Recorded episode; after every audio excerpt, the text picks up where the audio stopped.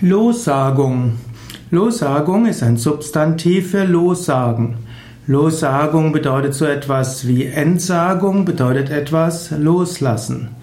Im Yoga spielt Vairagya eine wichtige Rolle, das Loslassen, das Entsagen.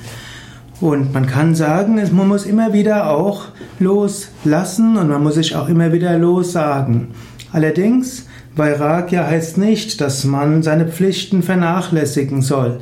Man sollte auch von seinen Überzeugungen sich nicht unbedingt lossagen. Man muss nur schauen, wann ist es Zeit, sich von etwas zu trennen und wann wäre es vielleicht ein Zeichen von mangelnder Verantwortung.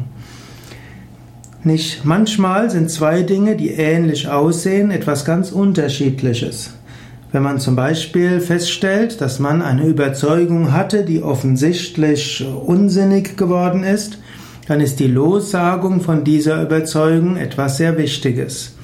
Aber wenn zum Beispiel jemand, der einem lieb ist, öffentlich angegriffen wird und man weiß, der, der öffentlich angegriffen wird, ist eigentlich ein ethischer Mensch, er braucht Hilfe, wenn man sich dann von diesem lossagt, um von anderen nicht angefeindet zu werden, dann ist das unverantwortlich und kein Zeichen einer positiven Lossagung.